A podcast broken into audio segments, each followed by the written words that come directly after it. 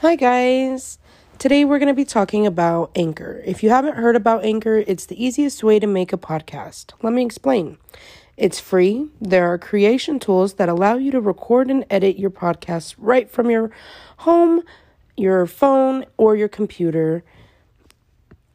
Anchor will distribute your podcast for you so you can be played on Spotify, Apple, and many, many more. And you can also le- earn money from your podcast with no minimum listenership. It's everything you need to make a podcast in one place. Download the free Anchor app or go to anchor.fm now. Have a good day, guys.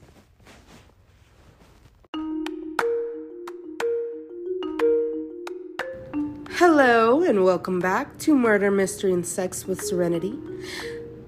We're going to be talking about who murdered Colorado College student Denise Davenport.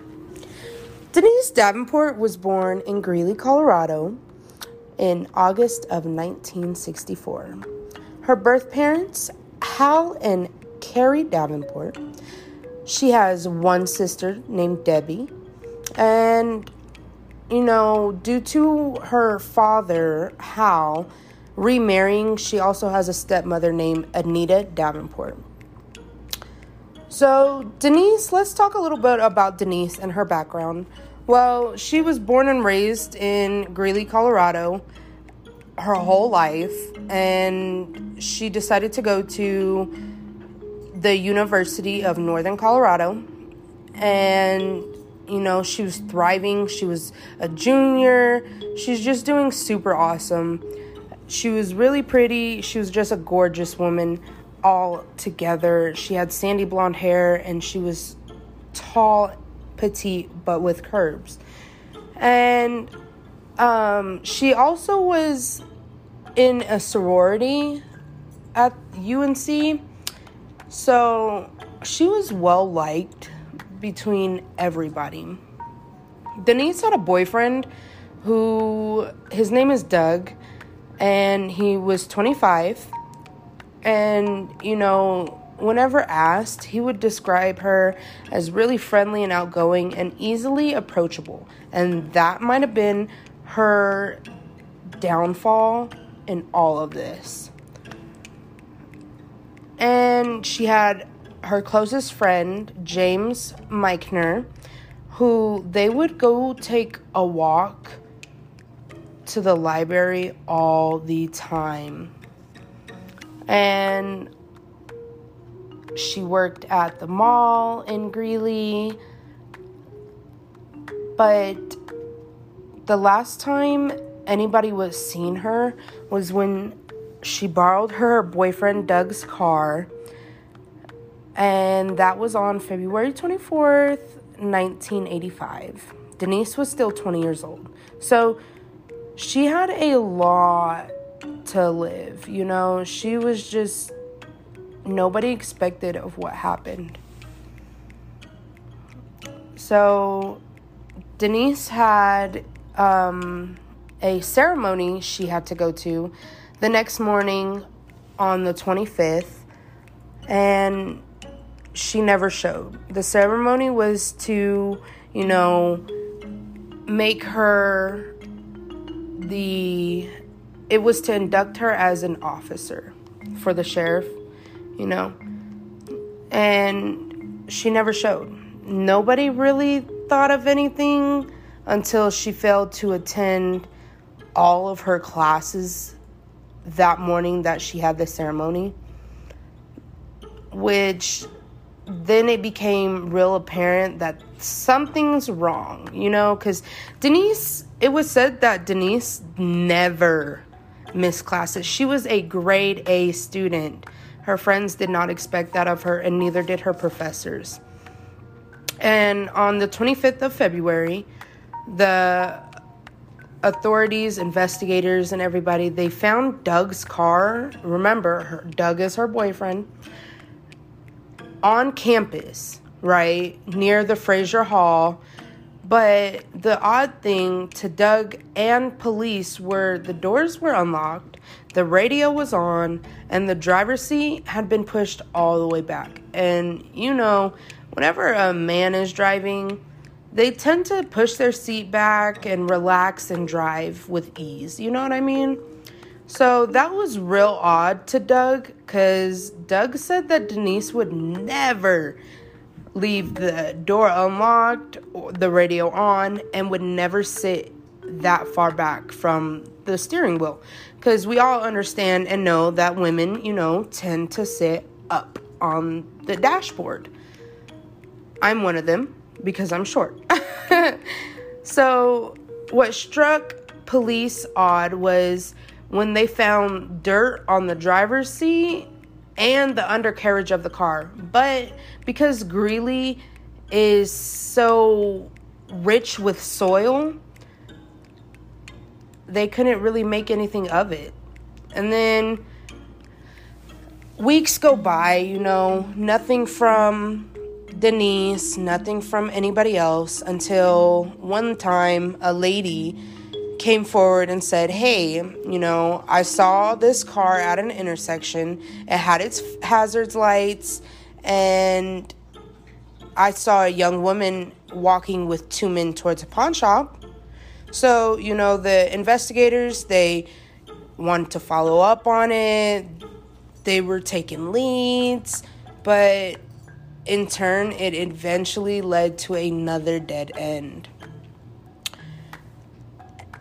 So, all in all, it was just really crazy that Denise was just really missing. And a week went by. Denise's father, Hal, and his wife Anita came to Greeley, and Denise's mother and her sister met with, you know, the father and his wife, and they set up a search for volunteers to do a search party. Hey, you know, let's all go look for Denise because this is weird. And volunteers, they came from Cheyenne, Wyoming, all the way from Wyoming to help in Greeley, Colorado. You know, there was 7,000 posters and 5,000 handbills just to find Denise. But nobody nobody could find her, you know what I mean? And then on Saturday, April 20th, 1985, two men kayaking on the South Platte River found a naked body of a young woman. Which, come on now, let's automatically assume it's Denise Davenport. And that's what the Weld County coroner, Paul, came up with as well. Because, you know, dental records. The the body was just severely decomposed and everything and he wasn't able to determine the cause of death and it was just really stressful on everybody but he stated months later that it was not a natu- natural death because she didn't die from a stabbing, gunshot wound, or drug overdose. So Paul did write homicidal violence of an undetermined death on her de- death certificate. So, you know, months go by and everybody's just, you know, curious as to how this could have happened to this sweet small town girl who was liked by any and everyone. And detectives, they had literally the hardest time because they had so little physical evidence to stand on that it had to go cold you know, and it was just super stressful until February 18th or 19th, another body was found in Cherry Creek. On you know, she was just she was shot to death, you know, and weight her body was weighted down with concrete into the river, you know? So obviously they had a case that was related to Denise Davenport. And the other body that was found was Vicky Carpenter. She was 25. Remember, Denise was 20.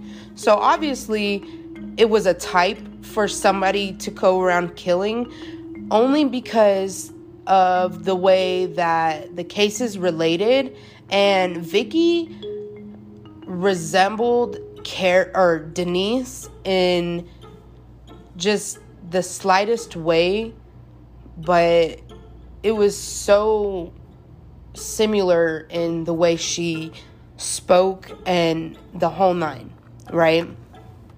So they vanished the same time and they were both found in the water. But in each case, their death was, you know, never determined on like what actually happened because of the decomposition. You know, like it's just it's just getting real stressful for all these investigators until way later, you know, April 26th. That's when more and more witnesses came forward, right?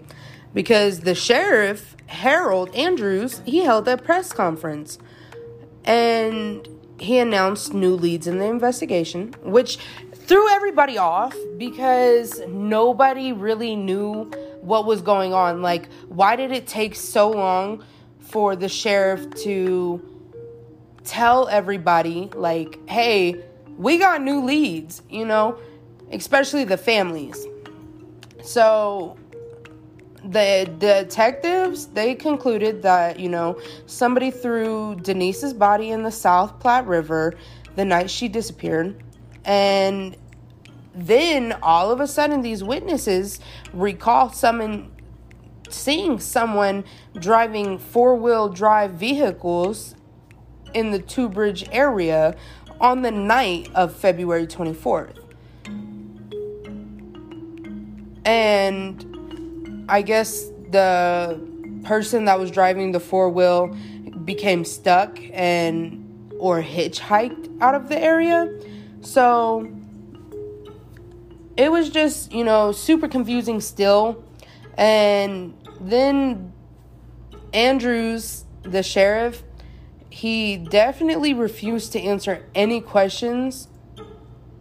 So everybody was just a in denial. It still hurt. It was still, you know, vividly clear that Denise is never coming home so her family was hurt the most. And Andrews was not making it any better whatsoever. So here's the catch though.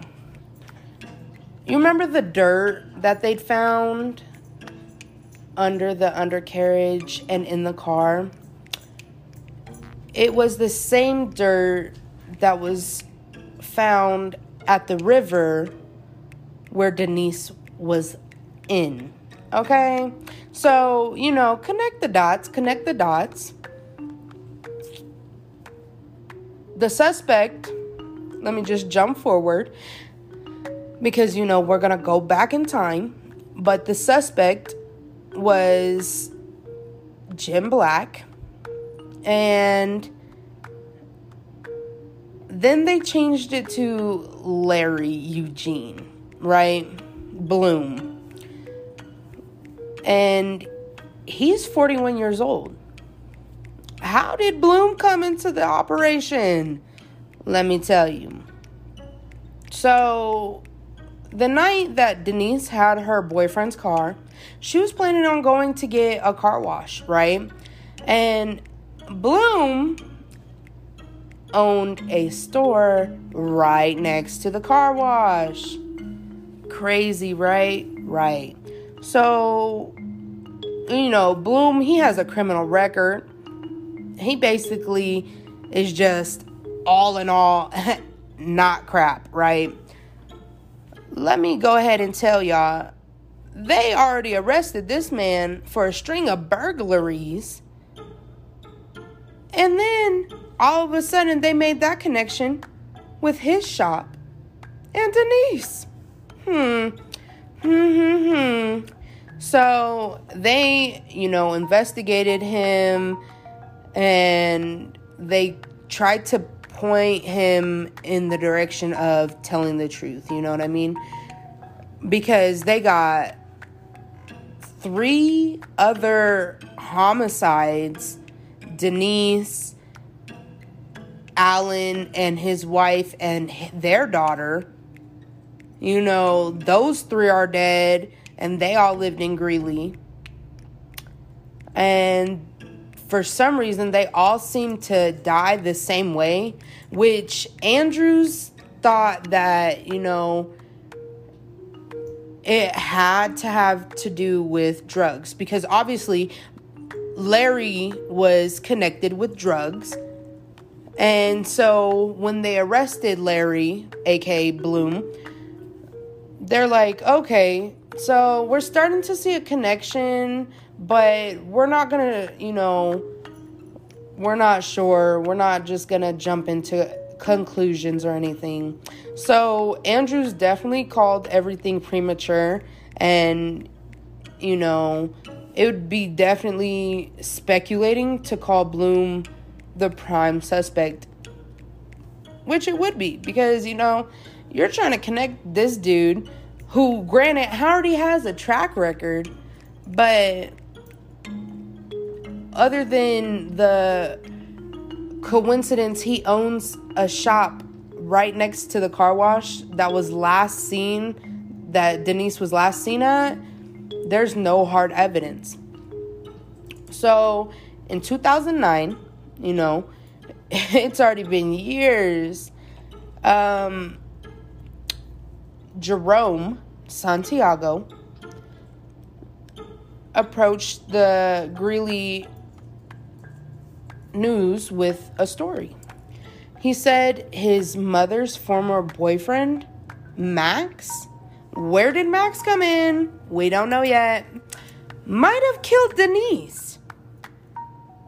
But the newspaper did not, and I mean definitely did not print Max's name because the police never named him as a suspect. And Jerome, he was nine years old in 85 and living in a broken home south of LaSalle. So his story was kind of bought, but kind of not, you know, because his mother, she drank heavily. She was an alcoholic and brought different men home on various occasions. So he was kind of not like believed, you know what I mean? But the news did turn over the information to the new detective for the county sheriff's office, Vicky Harbor. But, you know, they never really had anything to go off of because, you know, come on now. Max was never named as a person of interest. And they didn't even know where this dude was because his mom couldn't Jerome's mom couldn't give like a a stat she couldn't give a real answer on what was going on with her and Max. You know what I mean? So we're jumping ahead in November 2011 a man was accused of offering meth in exchange for sex, right? So the sheriff Sullivan was, you know, he, that was the man, and he was retired, so, you know, it wasn't like anything happened to our knowledge at least because hell, it's 84 all the way to 2011. Come on now. And so the connection with Sullivan and Denise was surprise, surprise. Denise was Sullivan's babysitter. Hmm, that's weird. And he was just super picky, but he definitely wanted Denise, right? Which was all fine and dandy until they were finding Denise. He'd open the doors with the police and the district attorneys. He was able to funnel some information to Denise's family, but there was nothing really brought from Sullivan at all. And Denise's parents never thought that Sullivan killed their daughter, but it was still speculated. Until Sullivan was associated with another murder victim, Sean Moss, who was 27 years old and he be when okay, so let's backtrack a little bit, but Sullivan was definitely retired as sheriff in 2002, right? Remember that? Okay. Then get this. He was security chief at Cherry Creek School District. Where was O Girl killed? Anybody? No. Okay, and I'm talking about Vicky, not Denise, but Vicky was killed in Cherry Creek, right? Right. So that's sus in itself. It really was. And then Sullivan, who was, you know, accused of quote unquote offering meth in exchange for sex, it came out to be true because in 2007, he hired Sean, who was a former gay porn star, and, you know, they did what they did. And then in January, Sean's body came up in the South Platte River near Denver. Whose other body came up in South Platte River? Let me think. Hmm, it definitely was Denise Davenport. So, you know. And surprise, surprise, Sullivan literally bailed Sean out of jail 12 days before his murder. On top of that, toxology reports were hey, red flag, he was found with a date rape drug and meth in his system. Who had that? Hmm. Exactly. Sus. Super sus and super sus. But Denise's body, when she was found in the same river, there was zero drugs found because of how bad her body was, you know, just gone. So it it's just, you know, it's just making not a lot of sense. And then it makes less and less sense when authorities find out that hey, Sullivan visited the same county to, you know, request information about Denise's body and her death. So, you know, it's all looking sus. It really is. But nobody knows. Because the police never thought, hey, Sullivan is the one who killed Denise. But surprise, surprise, Sullivan did get arrested For 15 months, he sat in jail. And he was just, you know, he was just talking and talking and talking.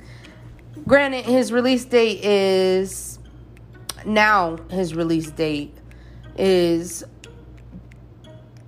well, was the 18th of January 2021, which, hey, we hope you didn't do it, Sullivan, but it sounds like you did, buddy.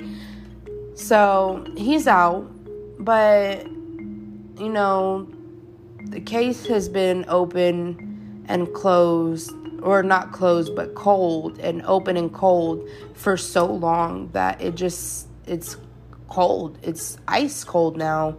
And 2020, it was the 35th anniversary of Denise's murder, and there's new detectives on it, and they're reopening the case. So let's see what they can all provide because Denise, Vicky, and Sean were both around they were all around Sullivan, but nobody can prove anything because of lack of DNA, lack of hard evidence. It's just all sus, you know.